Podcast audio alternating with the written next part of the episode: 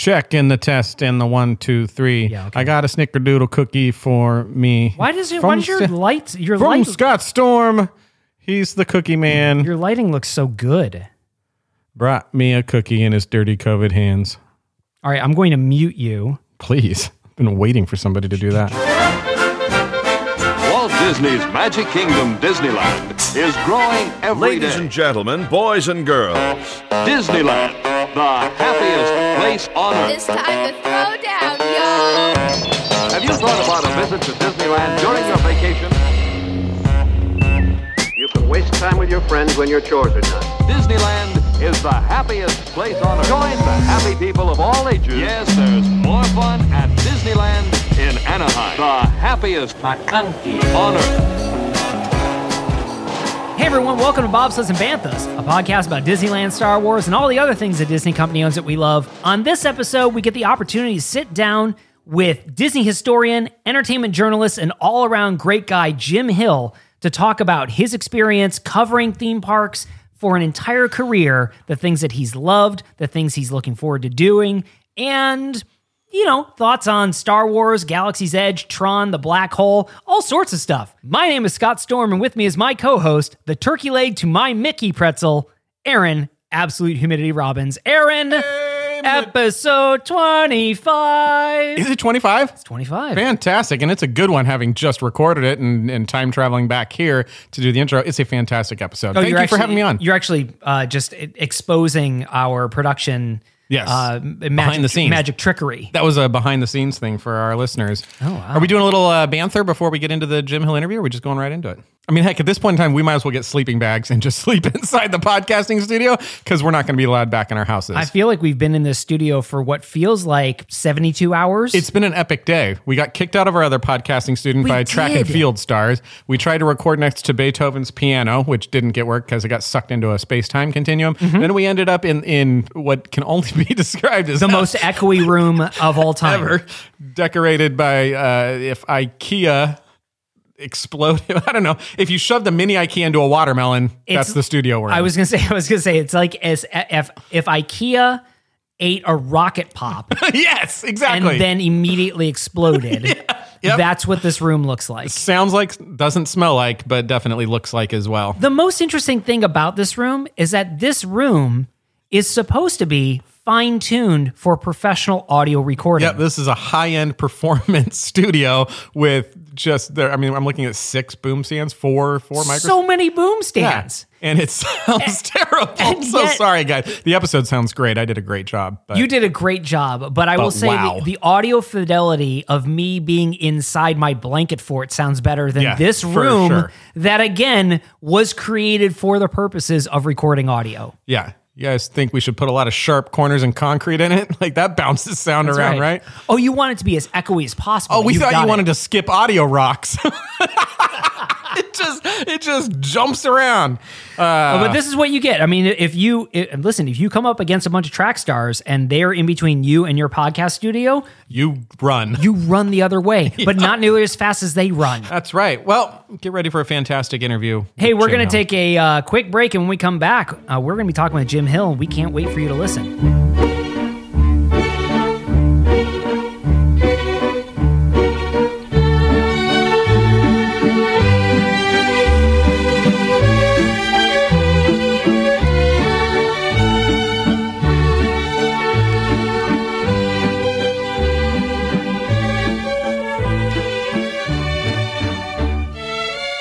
You've ever had a question about how a ride, show, or attraction has come to be at a Disney park, the chances are that this week's guest not only has the answer, but about 20 years of context to that answer.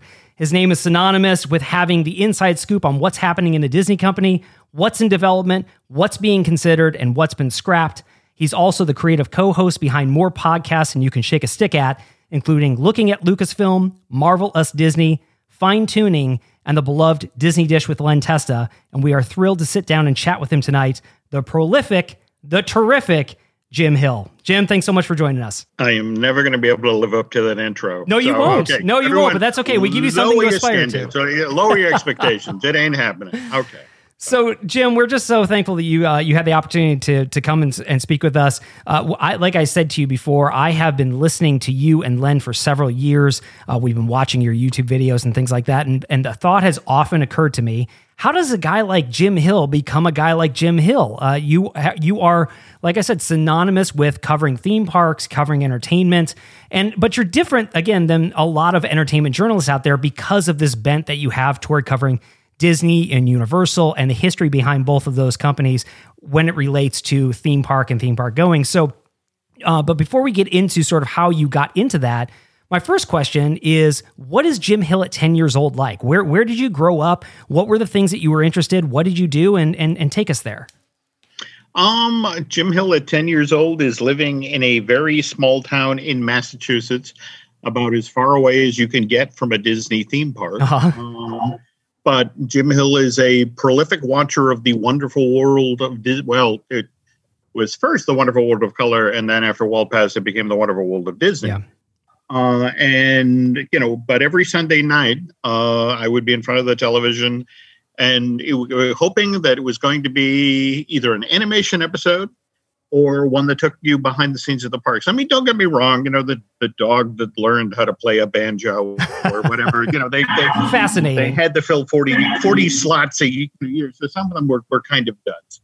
Um, but, you know, it was then. It was, you know, Walt showing off the dinosaurs for the 64 World's Fair or, uh, for that matter, you know, reports, you know, they used to do updates about uh, construction at Walt Disney World Yeah. about how you know in '71 this brand new you know vacation kingdom was going to open up in the swamps of Central Florida. Talk to me about when when you were seeing Disneyland on, on TV.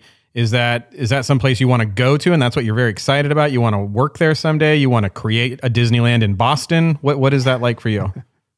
Well, you know, again, uh, interesting question because we actually had uh, a Disneyland outside of Boston. We had Pleasure Island. We had uh, C.V. Wood, the first uh, vice president of Disneyland, uh, when Walt fired him like three and four months after the park opened up. Uh, CV took his Rolodex and all of his contacts uh, out the door on a Friday, and Monday morning had set up Marco Engineering, a company to, you know, you know he sold himself as the master builder of Disneyland Yeah, like any good executive would, of course. the um you know the the Disneyland plan. It was like okay, so we're so far you know instead of so far out of outside of LA, we're so far outside of Boston.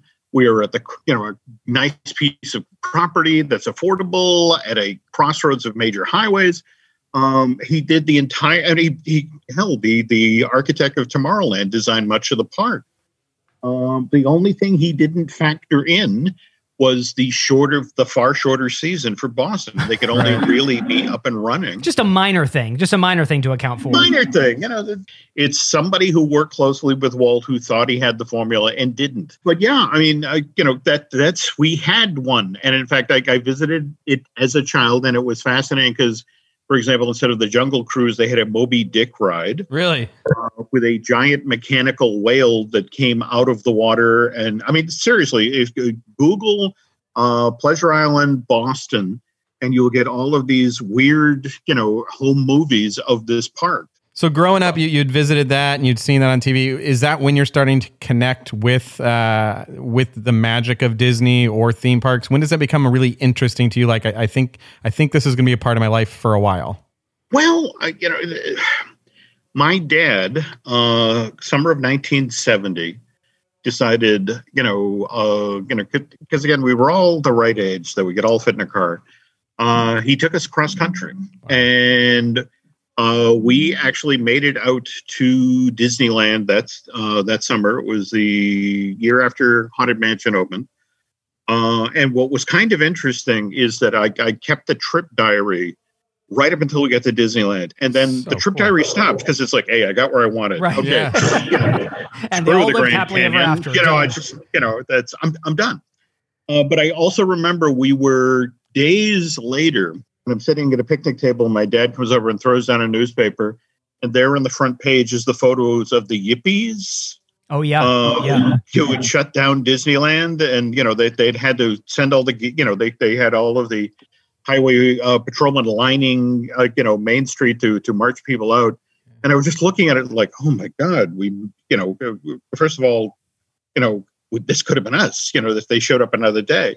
Um, but again, it was it was one of these things where it's like, what's the deal with that story? So you kept a, a journal on your trip uh, across the United States out to Disneyland, and, And then- uh, yeah, Done. that's you it. know, no more journal. No more writing. a happy guy. Well, that was my Uh, question, Jim. I was going to say, and then, and then you you just started writing everything down, investigating every little thing. it's weird. I mean, some of this comes on the back of, for example, um, my you know my my dad gave us all money for one souvenir at Disneyland, and so the one souvenir that I bought was the Storyteller album for the Haunted Mansion, which of course has. Hatbox Ghost on it. Yeah. Like, now, wait a minute, I was on this ride. There was no Hatbox Ghost, and it's like, and I listen. I go home, I play the recording, and here's little Ronnie Howard, like, oh my God, look, there's a guy with a heart going in the box. And one of these things where it's like, well, what was that about? And so that actually got me started on sort of the the you know the, the research end of it. It's like, well, what what was this? Why uh, you know why did this turn up? You know, as part of you know, I mean, it's something they sold in the parks. It was clearly supposed to be part of the ride. It disappeared. You know what happened? And you know, so that trip, Hatbox Ghost, you know, the television show, uh, just launched an obsession, I guess. Yeah. What was your? uh It's so cool that I mean that your dad saved up, drove, gave you guys some money from. It. It's such a it's such a cool story. It's also just a classic like Americana it thing. feels just right Traveling like that- across the that country. cool story. What what was his? Do you remember any like what was his take on Walt on TV uh, on Disney? Was he a dad that was into that stuff, or just provided it as that type of American dad?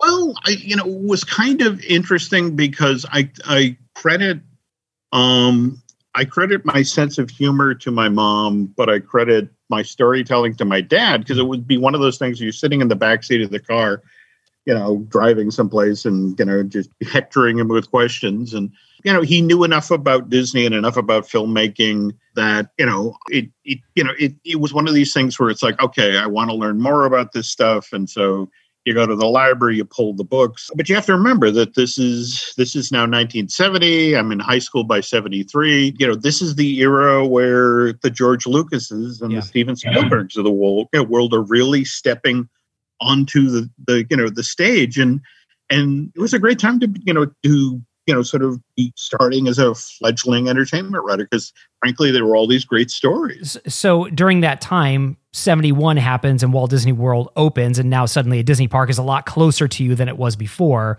Do you, uh, because uh, this is sort of a, a coming of age period for you because you're in high school, does that drive a desire to go down to Orlando and see what it is? Does your family want to do that? Or d- does your family sort of take the opinion of, we've seen that, we've done it because we did it over in Anaheim? you know, I was uh, one of five kids, and frankly, you know, parents looking to try to help, you know, five kids get into college. Money got tight during that Sure. period. In fact, you know, for example, when I when I I went to high school in '73, um, we had a, a gentleman in charge of the AV department, uh, Joe Magno, who wanted to launch a radio station. He needed to raise the money first. And so, uh, you know, he, he tries to launch a film festival. And I, I remember sitting in the, the high school library as a freshman, and they, they, they, they had the catalog from the Rank Corporation. And it's like, there were dozens of Disney films in here. In fact, geez, there's Bedknobs and Broomsticks, which I didn't see in theaters, Mm. but just has become available. And I go, look, how about this? Let's let's order a copy of Bedknobs and Broomsticks, and during February school vacation, we'll show this. But what we'll do is we'll paper all of the schools locally with with flyers to the effect of, you know, hey, you know, if you want something to do in February school vacation, we're going to be showing bed Bedknobs and Broomsticks up at the uh, the high school. It's only a quarter admission. And so, you know, so I'm standing there at, at 10 o'clock in the morning. We'd arranged for, uh, I want to say, two showings that day. All of these parents are pulling up with their station wagons full of children that they're sick of at home and know, Just- like throwing them out. Yeah, like, like Here, a here's a quarter. car, Go see just- the movie. Go away. um, we had so many kids. We wound up doing instead of two shows, three shows. We filled the space. So Joe Magno throws the catalog at me and basically says, "You're now in charge of the film festival." And it's so every month The film festival sounds a little bit like a bootleg Disney movie theater, though. That's it exactly. That's it exactly. So um, I I got to go through the entire Disney catalog. I, and you know, whenever Rank would put out a new Disney film, it's like, okay, we're going to show this one, and I handled the publicity. I, you know, I, I worked the prints and all that. And as a direct result, by the time I finished high school, I had seen, and again, this this is before uh, VHS. You know, I had Yeah. managed to see the entire Disney catalog because I, I went. Now, mind you, you know, it's it's one of those things where it's like, hey, kids, we're showing Saludos Amigos. You really want to see this one? It's worth 25 cents. Just trust me. That's right. twenty five. and it's just like it's, that movie stuck. It's a comeback. time. So is that is is that what creates the bridge into you managing a, a movie theater? Well, yeah, but but also that also made me that much more conversational. Yeah. I mean, I'd seen all of these movies. Anyway, yes, I end up uh, running a, a movie theater, and in fact, that's six months there. We got the opportunity to bid on Star Trek: The Motion Picture and The Black Hole. You know, just Oh, yeah. literally. I want the number one and the number two worst science fiction films ever made. Of And course, well, they, these are going to be the next Star Wars. How can we not book both of them? Oh, and that's that's the seriously, that's what it was. Yeah, of course. What was your uh, what was your impression of having the experience of being both at the Magic Kingdom and at Disneyland? Uh, did you did you feel a difference between the two other than size? Did you have a preference between the two? I, you know, the weird thing is, I I admire the ambition of of Walt Disney World, but you know, Disneyland. Uh, and again, I'm I'm saying this having not been out to Disneyland since uh, Project Pixie Dust, Sure. where they did all of the work out of that opening of Batuu. Um, but you can actually, you know, the, Disneyland is more intimate. Uh, it has a far stronger tie to Walt. Um, you know, and in fact, it's it's kind of interesting because Walt, you know, I mean, these days, uh, you know, when you get the the temporary attraction that hangs around for 20 years, Yeah. you know, for me, it's it's fascinating to look back at the uh, you know, the first 10 years of Disneyland where Walt was like, eh, that's not good. That goes Yeah, you know, and we're going to change that. We're going to put, you know, and it's just sort of, it was his private train set, and he put, you know, put things in, pulled them out. Uh, whereas now, because Disney is a corporation, when they put things in, it's like, well, we'll consider pulling that out when we get a full return on investment. yeah. It's uh, when we were uh, talking with Bob Gurr a couple weeks ago. One of the questions we posed to him was, you know, what do you believe gave you the the freedom to create, collaborate, and fail? And he basically said, well, because it wasn't about revenue. It, w- it was never about revenue. It was all about just creating the thing that Walt saw in his head and helping us achieve that, uh, which obviously is, you know, it's very different than, than what it is now. I don't know. Absolutely. The the interesting things is they have uh, a memo up from '73 where they're talking about the next 10 years worth of construction plans. And there's actually a section in the memo where they talk about, okay, so this is the stuff we're going to do for the parks. And then in the, the secondary category is non revenue producing Mm. projects, where it's literally we need to put a shade structure outside of Small World because people are standing in the sun and dying. Uh, you know, or we need to put, you know, uh, an awning over the Mad Teacups because it's you built it in Florida at three o'clock in the afternoon. I mean, Yes. people drowned inside of their teacups. That's right.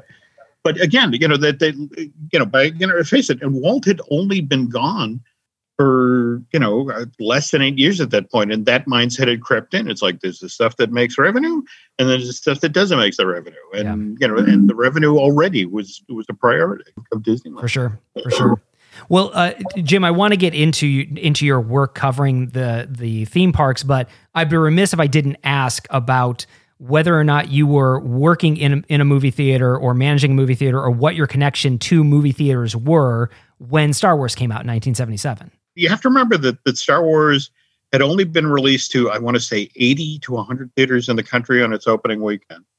Uh, but my friend Jim Reiki uh, had gone the previous night. He had driven out to Worcester, Massachusetts, and seen it. Uh, going to want to say at the showcase there, and he came back. He he came to uh, you know to our, our graduation rehearsal speaking in tongues. He just Death Star, the trench, you know, the, the, Tie Fighters, and it was like, what, what are you talking about? Star Wars. You have to see Star Wars. So I, I think I did very next day after graduation. Uh, you know, uh, finally drove over to Worcester myself to see what all the fuss was about. And, you know, um, I honestly, in a weird sort of way, feel bad for kids today because, especially now in, in this, this, COVID sphere, where I wonder if we're ever going to get back to what the movies used to yeah. be. Because to this day, I can recall the noise that the audience made when the Millennium Falcon dove out of the sun for the first time. Yeah. You know, just sort of because again, nobody knew. We were all, you know, we do again. I'm in there the Monday after this thing opens on a Friday, and so we're all sitting there. No, nothing had been spoiled. Yeah. Everything was new. And to that noise, you know, that lives with me today. And and and again, you know, also the way when the credits rolled, the way the audience turned and talked to each other, like, yeah. oh, just sort of, oh, you know, just like, oh my God, this was great. And when do we get another one? Yeah. What What would you say during that time was your, uh, your your first big story? Like, what was the first thing that you remember just loving digging into? Well, I I had finished up finished working for the uh, the movie theater and had decided that I really wanted to see the world, and so the army offered me an opportunity to be a military journalist. So in 1983, mm-hmm. uh, I, I joined the U.S. Army, and but in kind of a cruel fate, I, I had asked to either be sent to the UK uh, or to Japan, because uh, again, Tokyo Disneyland. Yeah. And it turns out I was selected for a pilot program that made the mistake of doing well at the Defense Information uh, School at Fort Benjamin Harrison in Indiana. And they're like, "We're gonna we're gonna do something special with you." And so, what do you do? What are you gonna do? And it's like we're gonna send you back to where you came from. I, I literally ended up stationed at Fort Devens, Massachusetts, which was 15 minutes from my parents' house. you really saw the world there. Well, then you know, join the army, see your neighborhood. So when I'm at the Defense Information School, conversations would twist to pointless Disney stories. Oh yeah, we know what that's like. yeah, we just don't right, do it for so, the military. That's that's the only difference between us and you. Let me ask you this real quick, Jim. Let me ask you this. I understand why you joined the, the military to see the world. That makes sense. Mm. How, how, do you get in as a journalist? I yeah. think most people think of uh, you know defense stuff, and you think I want to go write. Uh, do you have skill writing at this point in time? Have you developed that as a, a passion or some a skill set? Yeah, I I had been writing at that point. I mean, I, I was doing some uh, magazine work, some newspaper stuff. You know, I mean, I, I, but again, it's just local. And again, back when they did these things on uh, this miraculous stuff called paper. Huh. Okay. You know. Um, seems seems very uh, inefficient, doesn't it? Seems foldy. Yeah. So, but anyway, I end up at Fort Devens, and one day I get a call from uh, a woman I went to the Defense Information School with, Marjorie Ebert, lovely woman. Hi, Marjorie.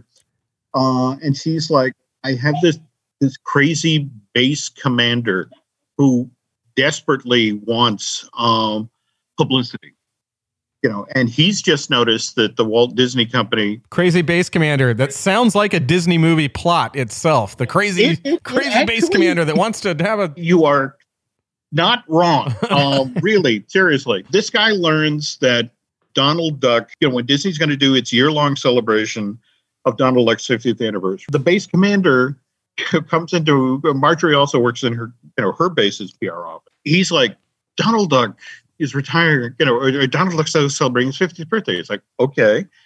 He made military movies during World War II, didn't he? And Marjorie's like, well, I, I don't know, sir, but I know this idiot who's in Massachusetts at Fort Devens who might know. Hang on, let me get on the phone. Uh, and she calls me, and I go, well, yeah, know, that's Sergeant Duck, and you know, a couple of shorts from the 40s or thereabouts. And yeah, I give her the info. She reports back to her commander. And the commander then asks the, the million dollar question Did he ever retire from the military? You know, Donald. The Donald Duck, Donald Fauntleroy Duck. The Donald ever. Duck, the cartoon character, did he ever retire from the military? This is the hard hitting journalism you were hoping to do there, Jim. oh yeah, no, this is it exactly. This is this is a good joy. You know that, that this is I'm doing my service for the country. Um, but I don't, you know, and she calls me and I, I don't know, but I know who to call. And so I get on the phone and I, I call Dave Smith at the archive. I apologize. This is an incredibly stupid question. You know, but did Donald Duck ever retire from the military? And Dave actually goes through the files. Like, you know, wait, wait, wait, wait, wait, wait. So, so Dave Smith, Walt Disney archivist and historian. Yep. You call, do you cold call him? Did you have a relationship with before? No, like I, I call, I you know, called the main switchboard at the the the lot. They put you through the archive. You I say got Dave on the this is uh this is Corporal Jim Hill of the U.S. Uh, U.S. Army calling for Dave Smith. We have some questions about Donald Duck. And- and This is how we to- make all of our uh, defense quest uh, defense decisions now as a nation. Is we watch Donald Duck. I, I, you know, you again, you know, just that this is your tax dollar at work. Just saying. exactly. Well, I mean, I'm not offended by it. I want to know the answer to this question. I can't wait. Well, the, the, the thing is, and Dave, to his credit, goes to the files as a, you know, and he, he, you know, calls me back and said, you know, I, there's nothing here that says that Donald ever left the military. And, you know, so again, it's telephone tag, like the Marjorie. And now the, the magic, the, you know, so he, you know, the base commander is like, he never retired. Would the Disney company like to have a retirement ceremony for him? And seriously, you can go now. You can go to uh, go to YouTube. You're looking for the Donald Duck uh, 50th anniversary um, special that ran on CBS. It's hosted by Dick Van Dyke.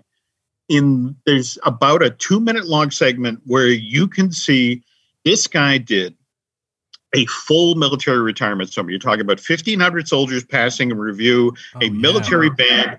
Disney thought this was the greatest thing they'd ever heard Oh, of. So sure. they did every duck costume they can find out of the Disneyland, uh, you know, costume files, and to send cast members down to appear in this parade. So it's Daisy, Donald, the nephews, Scrooge McDuck. Well, anyway, uh, long story short, this guy gets everything he wants. Uh, you know, he gets his That's the craziest story ever.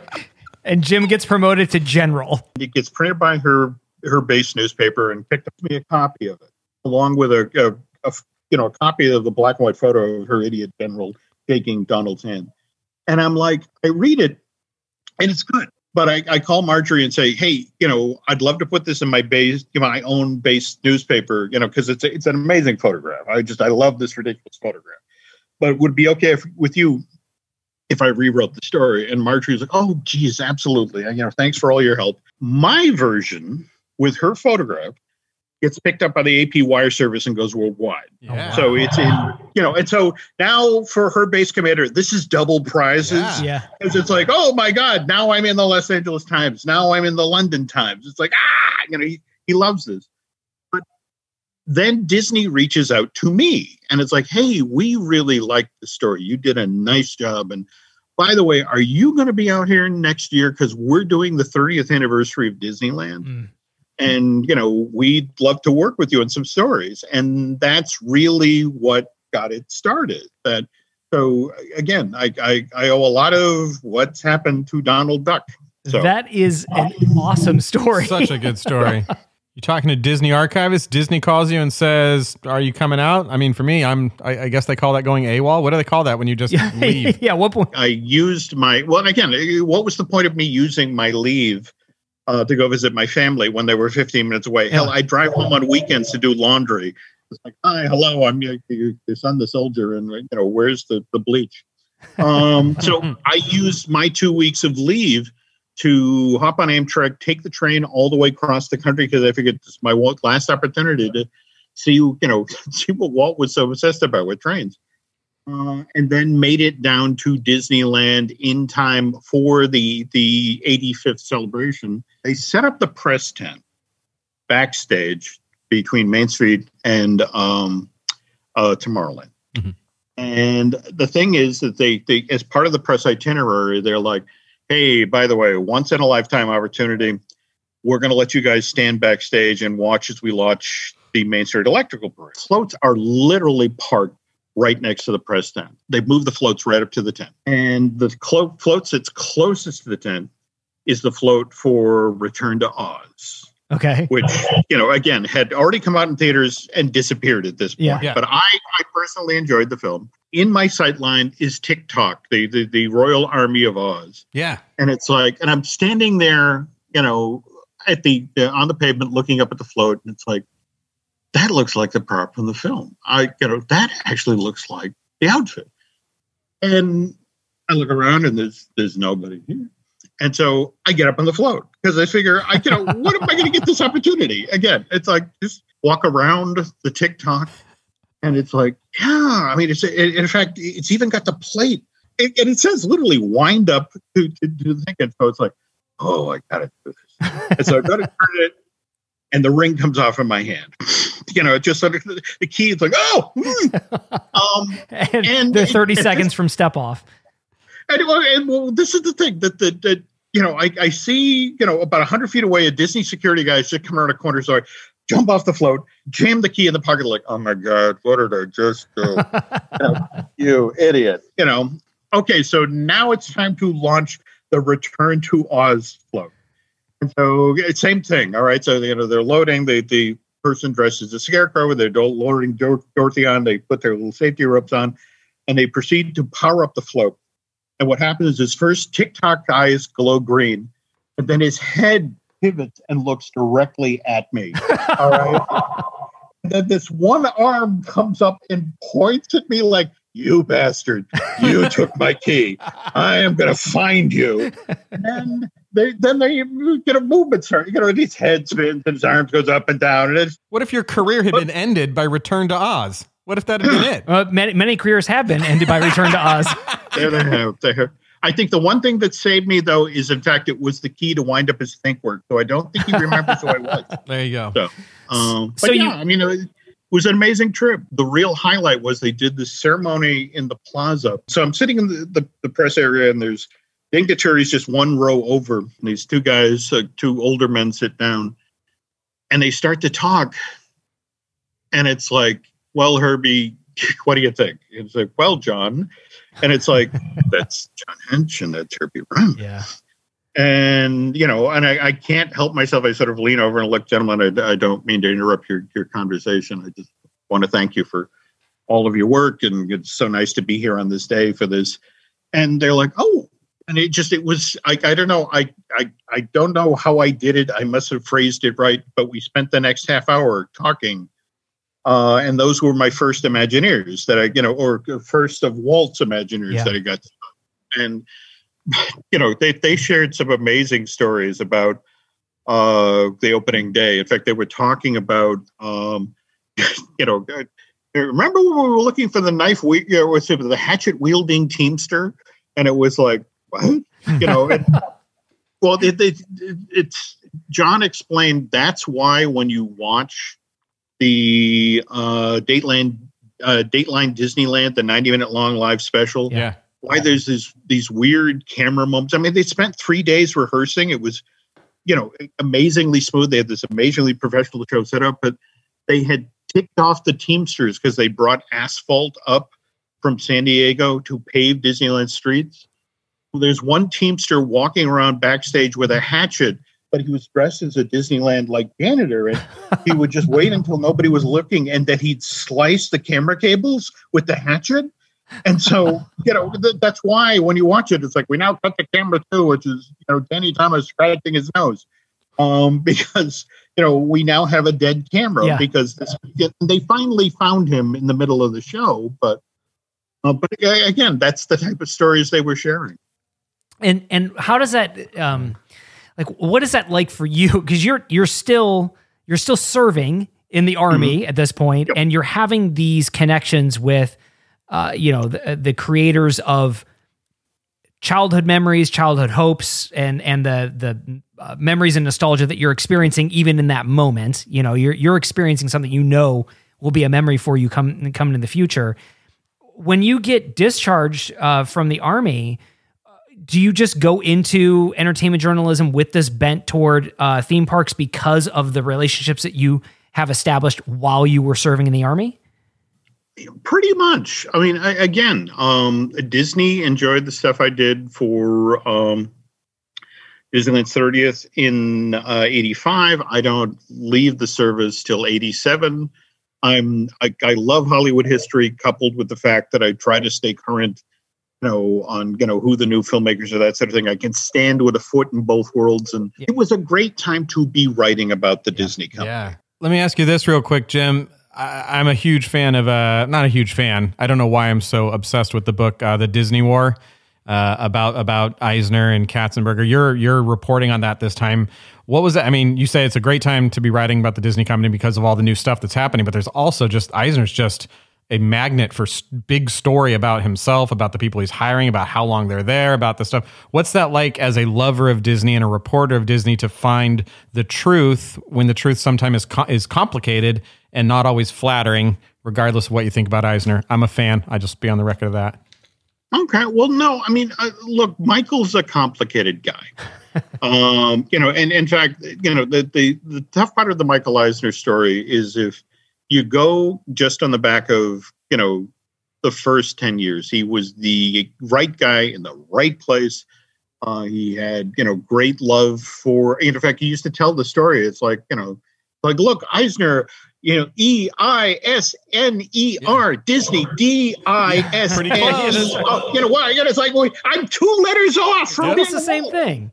you know um now michael i mean the, the interesting thing is that michael was this incredible centrifuge of ideas. You know he'd come in on a monday morning and you know and pitch them in all sorts of different directions. And the uh you know the the the feasibility folks would go out and do studies and Do you think But- there's something about that that Eisner period? To me, there's just there's something just so different about it that I'm a, that I'm very just fascinated with uh, everything that's happening. The right when Eisner returns to TV, sort of I don't want to say is the embodiment of Walt. When he starts showing up in the park Yeah. again, there's just something very different for me about that time of my life of feeling like Disney was alive in a way that was that I've not really felt since, and it's probably why I'm so nostalgic about that area. But do you feel like that's a real thing? Am I feeling that right with with the stuff that was happening on TV and the expansion of the movies? And it just it felt exciting. I don't know.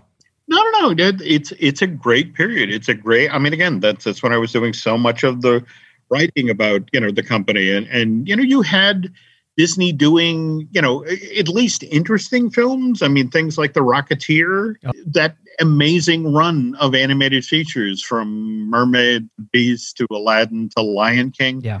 Uh, and and then from you know it's that next 10 years where where michael second guesses himself and Mm. makes cautious choices Yeah. and he gets in his own way and then he pisses off roy and we get the whole save disney movement Yeah. and that got really weird because um I, you know I, I, I, i'm sitting here literally in the house well now i'm not sitting i'm asleep in a chair and the phone rings and it's like okay hello and it's like please hold for roy disney and it's like way. like what? You know and it just sort of like it was roy they had started the save disney movement and it was like you know we'd like your help. And it's like i'm kind of a reporter. I'm not supposed to pick sides. Yeah. um but you know that but he's like we're, we're looking for ideas and you know about what we should do. And i said you know to be honest you know if you really wanted to get people's attention they just laid off uh you know the entire feature animation Florida, yeah. staff in florida and you know it- you know you might remember from your childhood the, the images of the people uh, picketing outside of Walt Disney Studios in 41. And Yeah. wouldn't it be interesting? Disney's about to hold a, uh, you know, their their annual shareholders meeting in Philadelphia. Wouldn't it be interesting if you flew a bunch of animators up and gave them signs and let them walk? Jim it? planting ideas. you know. And you know, and, then and but the weird part of it is, he's like, "Oh, that's good." Look, I don't think they actually went ahead with it. But the, where it got strange is that the morning of the annual meeting, um, I had I'd done this kind of nothing interview, um, and forgotten about it. But you know, so we're down in Philadelphia. I've got my press credentials. We're going to go in and. You know, this is when Michael had the the infamous no confidence vote, and they took away Yeah, his right, chairmanship. yep. Yep. Yep. All right. So, you know, open the hotel room door and there's the Wall Street Journal, but there above the fold in their classic woodblock is my face. You know, and it's like I had told the reporter the story about, you know, Roy calling me. and so it's and that's the lead, you know. And it's just one of these things where it's like, you know, I'm I'm now part of the event, and it's like, oh, this is not good. And it wasn't because I showed up to get my press credential. Zenia Mucha, the new head of PR for Disney, it's like we have pulled your credentials, you know, and Wow. and but but the thing is then that became a story and that night i'm on cnn money you know you know talking about the meeting and hey and you weren't allowed to go into it and it's like yeah i, I wasn't and I- i'm not supposed to be part of this story Yeah. i'm supposed to be over here But I want to take you back. I want to hold you to. I want to hold you to the question. You're you're, you're so close to all this stuff. You become closer and closer to all this stuff. It seems that you have such an appreciation for the story behind the story, the people behind the story, not necessarily needing to make the story yourself to make movies, to be in movies and stuff like that. Does that remain true? And what is that like to be so close to it, but never go all the way in, inside? One of the things that makes my my job easy is the fact that when you sit down with somebody, you know, a, a Brad Bird or a, you know, a, a, a Rich Moore, who I really wish was still at Disney, and you talk with them about their job like it's a job that Yeah. you don't sit there and you know fanboy on them. You know, it's like um, I remember talking with uh, Osnat, um, the, the producer of Moana, and you know we're sitting in her office and you know just sort of like okay i have to ask because let's be honest three quarter of this movie are two people standing on a raft. And how do you make that interesting Yeah. for three quarters of the movie? And she's like oh my god you know that, that's that's been my nightmare for the last year and a half. You know the effect of there i just have moana and i have maui and it, you know thank god for that rooster. You know just sort of like trying to make Hey- this interesting Hey, Hay's doing a lot of heavy lifting. for me, it's as long as I work my side of the street, but I, I come into a room and I'm semi knowledgeable about you know what a person has done over the course of their career and you know the the timeline they've been working on this film and the challenges they face. They are like flowers. They they they're Yeah. just it's like oh you know finally somebody who gets it, uh, and that's when you get the great stories and and more to the point when you go to the next uh, press event, it's like, oh, it's you. Yeah. Okay, cool. You know, I don't have to tell the five stories I've told to every other journalist in the room. But but Jim, you I mean, uh, you know, you you say that one of the qualities is not fanboying out for these people, but there's got to be a part of you that's also just uh, uh, amazed at the conversations that you get to have about these pieces of history that you that you do cherish. So I, I'm I'm wondering, you know, what is uh, what is someone that you've met? Maybe Marc Davis is is it. What is someone that you've met during your career that while you're talking to them, you're thinking, I can't believe I'm talking with this person right now, or or after you get done having that conversation, you just think, Wow, I, I can't believe I had that opportunity. The genuinely weird part, again, I've been doing this for 35 Yeah. years. And yes, I mean, it, it's wonderful to, to be able to talk to a John Hench or a Herbie Ryman or a Marc Davis or that sort of thing. But it's also important to remember um, that anybody who's working on one of these films is potentially the next John Lasseter. So you get it. So it's one of these things where it's like, you know, if you're lucky enough to get this gig, you know, rule number one: be nice and personable and professional to everybody because you never know. You know, for example, Jennifer Lee, you know, uh, you know, was one of these people who came through the door uh, as a writer. You know, she was brought in to help with Vanellope von Schweetz on Wreck It Ralph. Yeah. And then, you know, it turned out to, you know, that worked out well. And then, you know, the, then working on Frozen. And, you know, Jennifer actually went to school here in New Hampshire. So that was a thing when, when I would, you know, and here's Jim Hill from New Hampshire, like, New Hampshire, it's a secret handshake. And so, you know, so again, you you are nice and professional for everybody because you never know who you're going to turn on, you know, who becomes the next, you know, master filmmaker. If you would tell your listeners what a, I would like to hear how how the first five six years is different from now that you're established. But take us through like what it, how does it work? How do you how do you get information? Is it hard? Is it easy? Are people coming to you now? What is a day, what does a Jim Hill day look like? Yeah, like what the question that I had was the question that I had was Uh, Mm-hmm. Do you know everybody, or does just everybody know you at this point? I, I got dumb lucky. I really did. I in '97, my ex-wife, uh, now Michelle Valladolid, uh, she meets up with Al Lutz, who is the gentleman. At that time, he's running the Disneyland Information Guide, but this eventually becomes the website that as Mouse Planet, uh, which, along with Laughing Place, is one of the very first blogs that covers Disney. And so they're looking to change the Disney, Disneyland Information Guide to you know something that goes from being published once a week, once a month to you know a couple times a week. They need writers. My ex and I are friendly. You know, we, we have a lovely daughter, Alice. And so one day Michelle calls and goes, Hey, can you do me a favor? I'm part of this web thing. We need content. And would you be willing to write us a story? That was the week that Michael Eisner's by, you know, the the, the memoir Work in Progress came out. Yeah. And it's like, I can knock out 500 words of Michael Eisner's, you know, uh, bio. And but again, I'm an old newspaper magazine guy. I'm used to you write the story, you hand it to the editor, he cuts stuff out, and a month later it shows up. Or if you're lucky and it's a newspaper, maybe it shows up the next day and the next week and that sort of thing. And so I, I emailed it to Michelle, and she's like, "Good, great." And you know, and I'm doing chores around the house, and like 15 minutes later, it's up. And it's like, what? It's up. People are already commenting on it and really enjoying it. And it was like, it was that first little taste of heroin, you know, just sort of like, it's like, oh, what is what is this thing? well, uh, and speaking of which, I mean, you you are uh, a prolific podcaster at this point. I mean, you've got what five shows, five shows that you're doing. I mean, you've got a you've got a pretty serious release I gotta say this too, Jim. You got a great voice. Do you ever do voiceover work? You have such a there's a unique twang to your voice that it's it's really cool.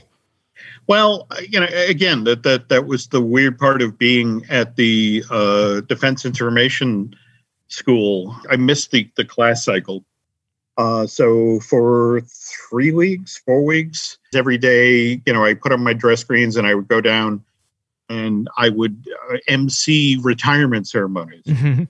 Uh, and it was only after those those weeks were up where it was like, um, oh, I get to go to school. Great. And it's like when she's like, well, have fun at broadcast school. I said, no, I'm 71Q. I'm a journalist. And she's like, what? that voice? You're going to sit behind a typewriter? Yeah, And I'm serious. sort of- I think she had it right.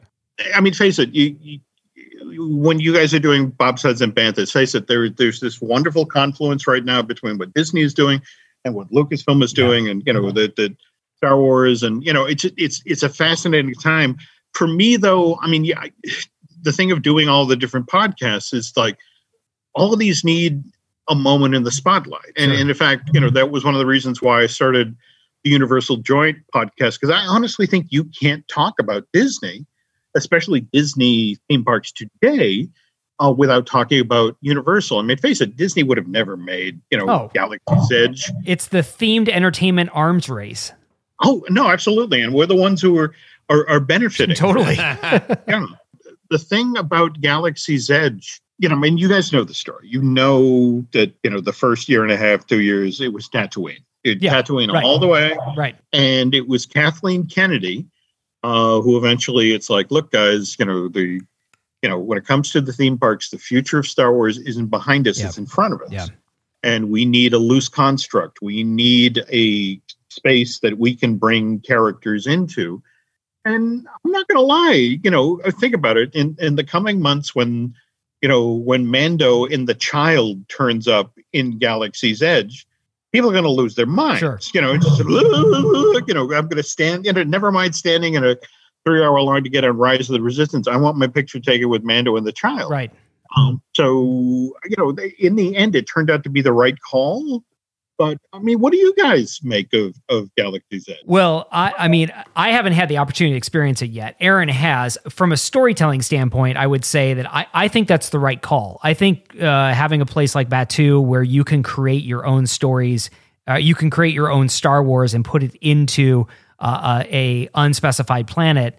I, I like that idea. I think uh, pinning it to a specific timeline in Star Wars uh, history, I think that's the more problematic thing than having a space that people are relatively unfamiliar with because, you know, from everything I've read about and seen, it is authentically Star Wars. It just may be the again the time period that it's set in to to say we're here in a post imperial uh you, you know um first order uh, timeline that could be the biggest challenge I think to Galaxy's Edge. But I'll, I'll let Aaron uh, weigh in on this. I'll just well. take the opposite approach just for funsies. I Yeah. just, I, I, I- you know, I'm in, the first time I stepped in Galaxy's Edge, the, the anticipation, you know, it's just, it, you've, you've waited your entire life to live in a, in, in a world that you've always wanted to live in. Uh, and I think, I think for non nerds, it's a little bit difficult to to figure it all out. I don't know that they care as much as I care. I don't know if they care as much as Scott cares. Uh, you know, and and so to have it be on Tatooine, um, I don't know. I would forgive a lot to get that experience to be on Tatooine. I think a lot of people don't know the difference between the timelines. They don't know the difference between the planets. They look Star Wars. It feels Star Wars. For me, I know the difference to some degree. Um, so I don't know. I, there was a part of me that that the, uh, the Oga's Cantina uh, for me is is the best experience in that line by far because it's the thing that feels most like a cantina I grew up with, and so there, there's just a large nostalgia hit that it took for me as I was trying to figure out the marketplace, and I was like confused as to what was going on. It was beautiful and it was fun, but I was a little confused.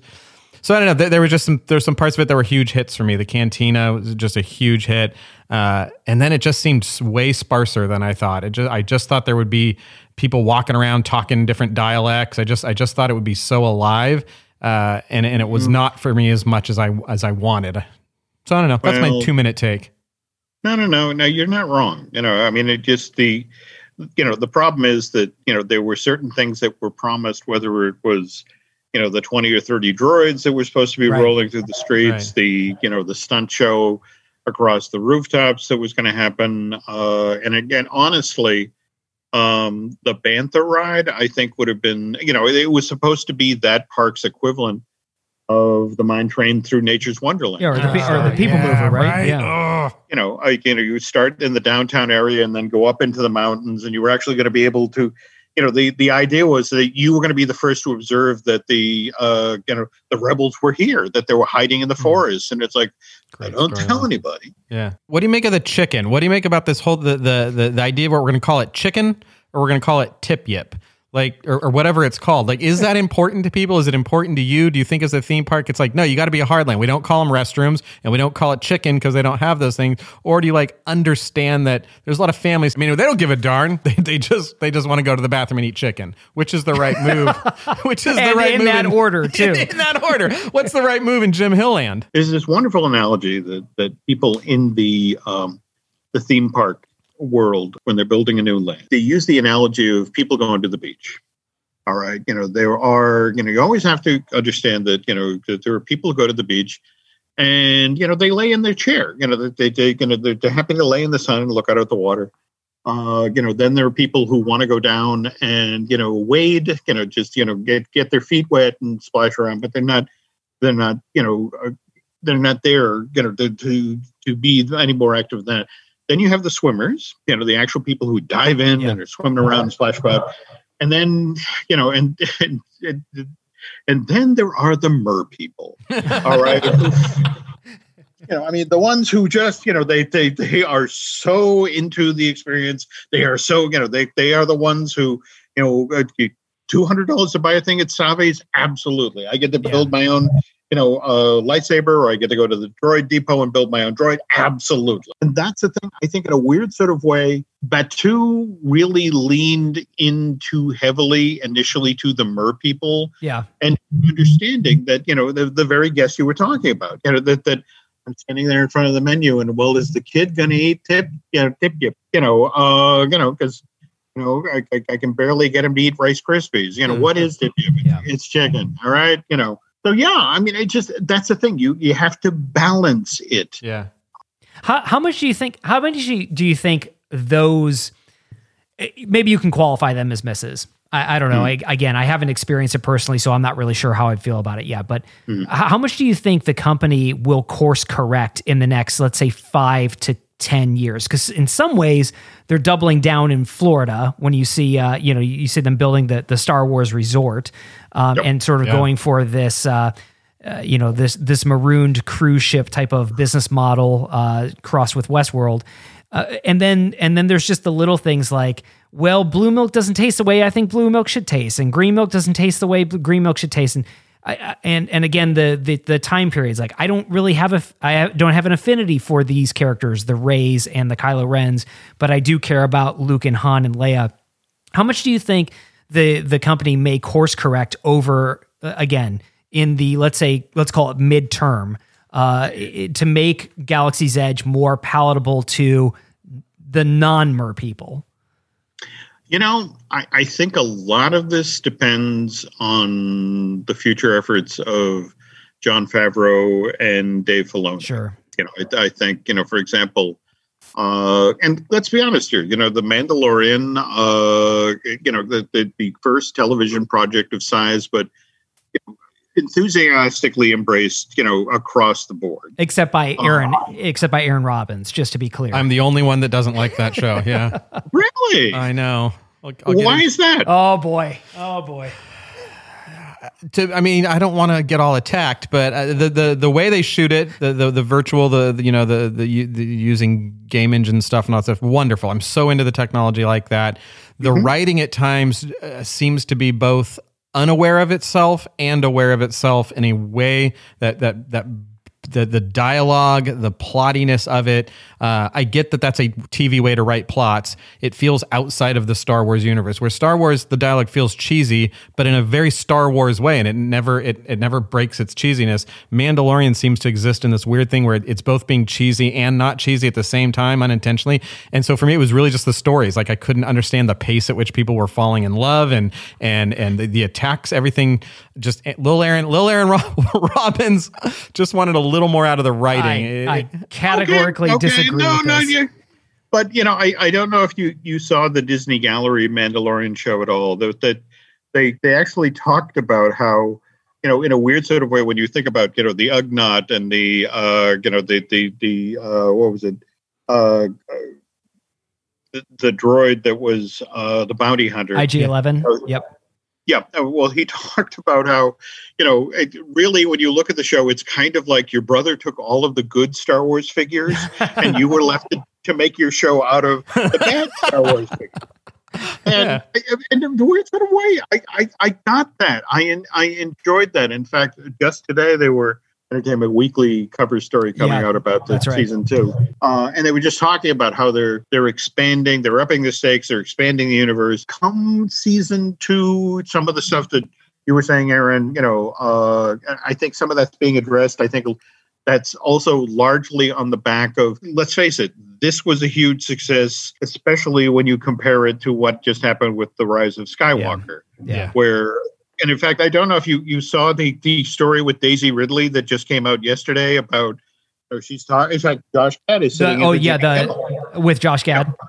and and talking about the fact that who Rey was supposed to be in the first film changed in the second film. That's right. And then you know that that he she was supposed to be uh, what is it the granddaughter of Obi Wan Kenobi. Right. That that that had been thrown out at one point.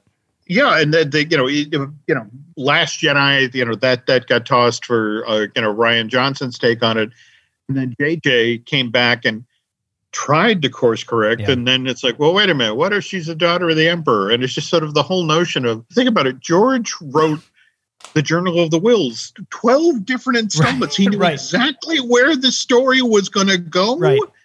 and and now we go to the new trilogy, and it's just sort of like. Uh, Yeah. She's Obi Wan's daughter. No, wait a minute. She's that guy's daughter. She's Chewbacca's daughter. Or, you know, just sort of like, you know, it's like, come on. This, this is not the kind of storytelling Yeah. that, you know, we saw out of, of the Lucases and the Spielberg. Sure. Well, Jim Hill made me excited for Mandalorian episode two, and that's saying that's saying a lot. I got one more question for you before we before we go. I want to know what what ten year old Jim Hill thinks of what Jim Hill got to do gets to do for a living. What does Jim Hill's dad think about what Jim Hill got to do for a living? Did you say gots to do? Yeah, Okay, just making sure. Uh, I get. You have to understand that that I come from a family of educators. You know that that's in fact, uh, you know, my parents were teachers. Uh, my brother Dan is a teacher. My sister's Andrea is a teacher.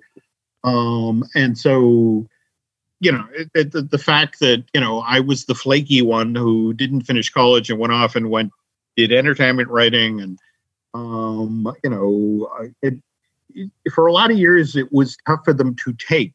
Mm.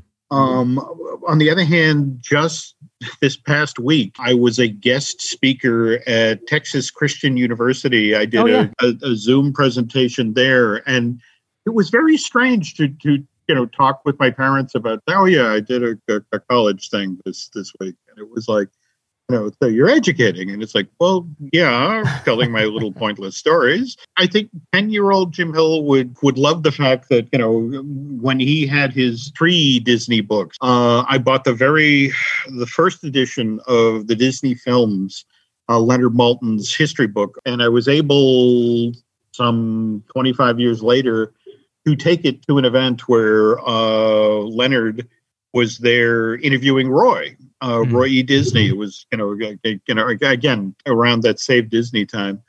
And what was great was that there was this huge line, obviously, to get picture taken with Roy and you know get his autograph and that sort of thing. And there were just a handful of us uh, over by Leonard, and I walked up and I handed him his book, and he, you know, he kind of teared up. It's like, oh my god, it's a first edition, you know, because Mm. he That's cool. updated it three and four times. But it's just there were only three Disney books now.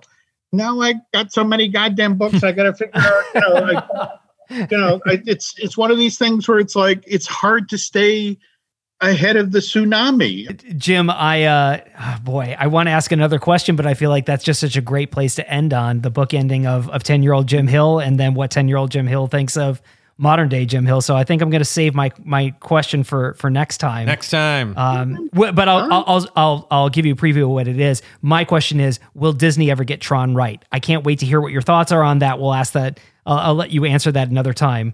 Uh, I've, I've I've heard very good things about Oh. this this Making this little new Scott one. Storm excited. little Scott Storm is very excited about this. Okay. Um, uh, we're gonna we're gonna wrap up. Thank you for taking so much time with us. We went way over. We could have gone for another four or five hours on our end. Oh, And, so and much so. uh, There's so many stuff I'm I- again, holding I- back I- and I- asking you. I appreciate the info and and I appreciate the the the indulgence of me yapping. Oh no, we, You know, we, we're so- thankful to ha- have you So much, with man. us. Thanks for taking the time. I have one. Uh, we, we said we were going to play a game, and I'm going to truncate it just uh, just one question. So we're going to play a game called Freeze It, Trash It, Plus It. And again, the idea of this game is we give you three things. You have to keep one exactly as it is. You have to get rid of it, uh, get rid of another one, and you have to figure out how to plus the third. Yep. Okay. And it's Jim Hill, All right. And- Paul Pressler, and Michael Eisner. No, no, no, You gotta no, it's trash one. You No, gotta keep one. I'm But- joking. I'm joking. But I feel like this will be a good one for Jim Hill. Okay, I, I had a, a whole, had a whole bunch for this game, but because we're short on time, I'm going to give you just one. Okay, so freeze it, trash it, plus it. Jim Here- Hill edition. Here are the th- Jim Hill edition. Here are the three things: the black hole, the black cauldron, and Blackbeard's ghost. Oh, that's a good one. All right. Um let's freeze Blackbeard's ghost Yeah. because that is the you know the story about The most Walt ridiculous story ever. Is that what you mean?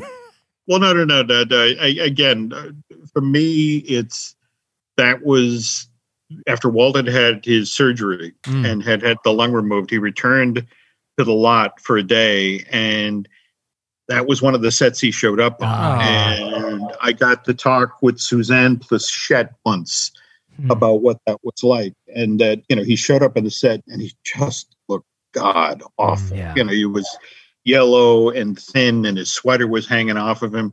But he's still, you know, he's still Walt, and he, you know, he's the one who gave her her career. Uh, and so she's on the set flirting with him, and you know, she's flirting right back, and you know, and then you know, when he goes over to talk to Dean and Peter Ustinov, um, and she goes back to her her dressing room and bursts into tears because it's just sort of like, oh my god, he's dying Mm. and and and Dean, you know, it, in fact, Dean once told me this story about you know this very same thing. He continues the conversation. So Walt comes over, and Walt is immediately talking with Peter because they've already lined up their next project that they're going to do at the studio, and that's Khrushchev at Disneyland. Yep. Yep. He's going to shave his head. And he's going to play Nikita Khrushchev, who sneaks away from his hotel in L.A. because he's going to get to Disneyland come hell or high water. And you know, and Walt asks him, uh, you know, well, how are you going to play it? And it's like, well, I'm thinking of playing Nikita like my aunt. You know, she was a very little fussy lady, and it's just sort of like I, you know, I have a way into the character, and like, okay, guys, well, I got to get going. And he turns and walks out of the soundstage, and and Peter turns to Dean and says, "That's a dead man walking." Mm. You know, and it just sort of did. so again for me, I, I wouldn't change a thing about that movie because of the stories Sure. Yeah. behind it. That this is the very last thing the guy kind of Walt touches before he leaves us. Also, All right, dead so- pirate helping a track coach. I mean, Yeah, you know, you're, ne- you're story. never going to Well, make you know, another movie like it's, that. It's it's it's it's it's a stupid movie. Let's Yeah. be completely Great honest. hotel though. But again, we can tell stories around the stupid movie. Um. Okay. So freeze it and fix it. Um. You got you got to tr- you got to trash another one and you got to plus another one. So you're Make one between- better and get rid of one altogether. Wipe one off the face of the earth and make one better. All right. Um. Again, on the strength of those Kirby strips, I seriously think somebody could go back and do a good Black Hole. I completely agree. It's probably not Disney, but I agree that somebody could make a very good black hole movie. In, in fact, to, to, to swing back to Tron, remember the follow up project that Joseph Kosinski was going to do after Tron Legacy was an updated, That's right. improved version of Black Hole. Which Oh, yeah. they they have a black hole reference in Tron Legacy at the very Yeah, there's a beginning. poster. the Black Hole, i- i- if you've ever seen the original um, trailer for the Black Hole, in fact, again, I'm totally dating myself here, but it was summer of 79, it debuts in theater. It's one of the very first times that CG is used. Right. In an ad for a movie, and it's an amazing grid pattern. That's where right. you know, and suddenly you know you you're, you're being pulled and you know the you know there's a force in the universe that's stronger than anything stronger than light you know and and you know and you get pulled down into the hole and then the flying up out That's of it right. and then and then there's this voiceover a journey that begins where everything ends and Such a like- great it's tagline. It's such a great I mean, tagline. that's it exactly. There's a great movie there. Yeah. It's just sort of like, but Disney was incapable of making it. And, speak, and speaking of movies that Disney was incapable of moving, Black Cauldron, burn it to the ground. All right, you know, just you know, put that thing in the Witcher. And I say that with love because I know people who worked so hard on it, and it was a very people like Andreas Deja. You know, that was one of his very first jobs at Yeah. Disney was was working on this project, and they put their heart and soul into it. But you know, I who ever thought? Like, if you read the press from that period, they talk about we're making our Snow White. This is our generation of animators, Snow White. And you look at the material, really, the Hmm. guy with the antlers who dissolves people. All right, absolutely. yeah. I- Well, I'll take I'll take those answers to the bank. What about you, Aaron? Yeah.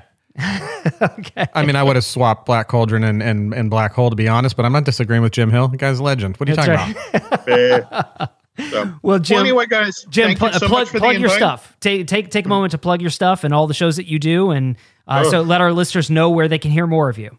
The show is already too long. Ah, Uh, you know, we'll cut it down, don't worry. Uh, Okay, we got Disney Dish with Len Testa, the, the, the mothership, and again, uh, good, same thing. Like Len was like, let's do a couple of these. Let's see what happens. Yeah. Um, uh, we got fine tuning with Drew Taylor, wonderful writer, by the way. Really go check out his stuff on Collider. Uh, we have Dan Z, who I do looking with Lucasfilm with, but that's coffee with Kenobi. Uh, you know, just good stuff. We have Aaron Adams, who I do the marvelous Disney podcast with, and Aaron is the poor bastard. Likes to go through all of the podcasts and cut out the billion times they say um. Uh, and then we have uh, I do Universal Joint with Dustin Fuse, great guy. Uh, and and again, uh, Shelby Valladolid, uh, who I do the I Want That podcast with, and I would not be doing this today if Shelby hadn't reached out and said, "Hey, can you write one story?" That's great. for uh, Al Lutz and me, uh, you know, the Disney, um, but the Disneyland information. So- Well, well, all of them are great shows. Uh, I'm I'm a personal fan of all of them, and uh, so I encourage our listeners to go out and listen to them if they aren't already. Jim, thanks for letting us keep Thank you you. along. We really appreciate it. Not a problem. Thanks again, guys. Have a great night. We'll talk soon. Okay.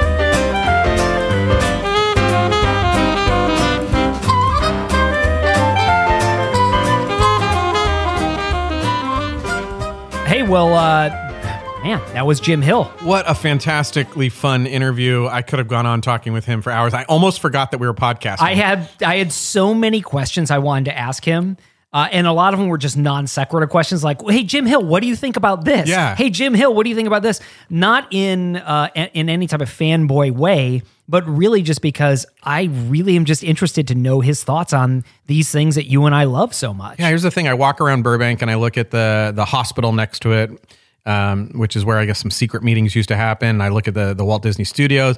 I just want somebody to walk with me so I can ask him questions. And Jim Hill has the answer to What's almost that? every question I would ask. You just pointing to things. Tell me about that. what Jim. happened there? That me looks about that. looks important. And so it is. There is a bit of just it's it, it is fanboyish, but it's it's informational fanboys, and, and that I'm totally comfortable with that level of fanboy where I'm so into this history, I'm so into this culture, I'm so into the the the archival nature of it, and he's just uh, he's just made a life and a career of collecting.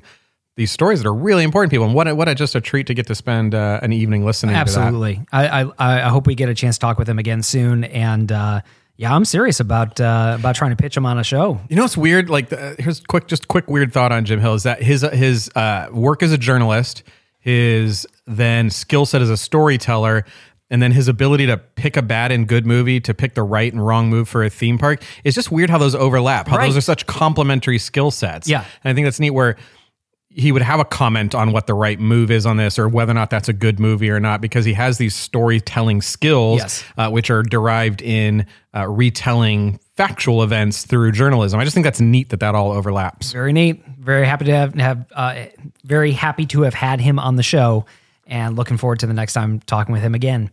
We hope uh, we hope you've enjoyed listening. This has been Bobsleds and Banthas. We release every week on Apple Podcasts, Spotify, Google Podcasts, or wherever you listen to podcasts.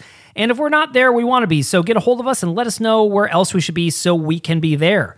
Please be sure to subscribe, and we sure would love it if you left us a review on iTunes. It helps other people find the show, and it lets us know what you think about it. And so you can pop right on over. And uh, did I say iTunes? I did say iTunes. You're on a cookie high right now. You're sweating sugar. You don't even know what you're doing right now. I you need more no, snickerdoodle. you have no idea what's happening Hey, please be sure to subscribe, and we would love it if you left us a review over on Apple Podcasts. You can actually do it right in the app, Aaron. you can You oh, can i thought pop- i had to get out of the app and then log in and it was just gonna a hassle You don't. While you're listening to this outro, you can just uh, go and review us right now. what five kind of review do you think i should get maybe like a I think you should do five stars. five stars okay Yeah, you haven't left us a review yet. Yeah. you should. yeah five star review Five star review. Leave it for us. It, It lets, helps. It, it helps. It helps other people find the show. It lets us know what you like about the show. So please take a moment, pop over into the review section of Apple Podcasts, and leave us a review. you can get your review read on this show if you if you leave it in iTunes. Oh, we can't wait to read your review if it's a five star. Yeah, four star just gets you get made fun of. Well, see, now I've just encouraged people to leave a four star so that they can get made fun of. I will make fun of you if you leave a five star as well. Oh, we'll make fun of you all day for a five star. we won't mention you for a four star. That's the way it goes.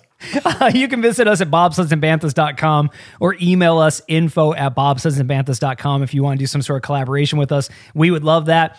Otherwise, you can follow us over on Instagram at bobsleds and banthas, where we do just lots of fun things. all So much long. fun stuff many posted over things. there. Uh, again, Jim Hill Media Network. Uh, you just got to go go Google Jim Hill Media, and you will find links to all of the podcasts, all the things he does and writes. And uh, we just encourage you to go find out more about this guy. We have just enjoyed having him He has so many podcasts. I wonder if he's ever out and he forgets he's not podcasting. If he like orders in a podcast voice, he's like sitting at a may. restaurant. He may.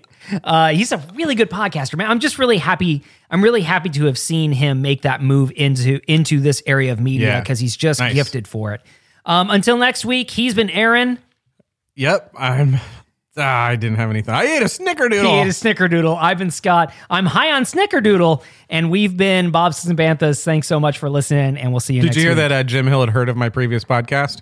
Yeah, I noticed that. How did that make you feel deep down inside? You know, I was sort of happy. Okay, I was good. happy for oh, you. All right, I was thank like, okay, all right. Well, we're legit. We're Yeah. legit just because we're, We're half legit. We're half legit to quit. We're drafting off of your success from how what was that like ten years ago? you Yeah, it was, it was 25. Yeah. Yeah. Okay. All right. Well, yeah. Just sit sit back down for a little bit.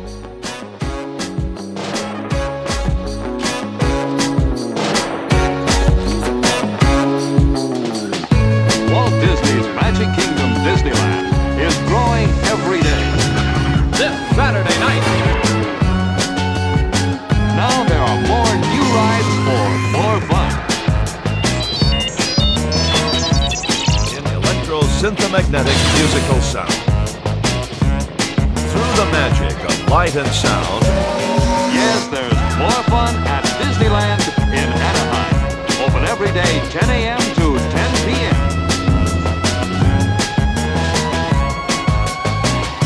You can waste time with your friends when your chores are done.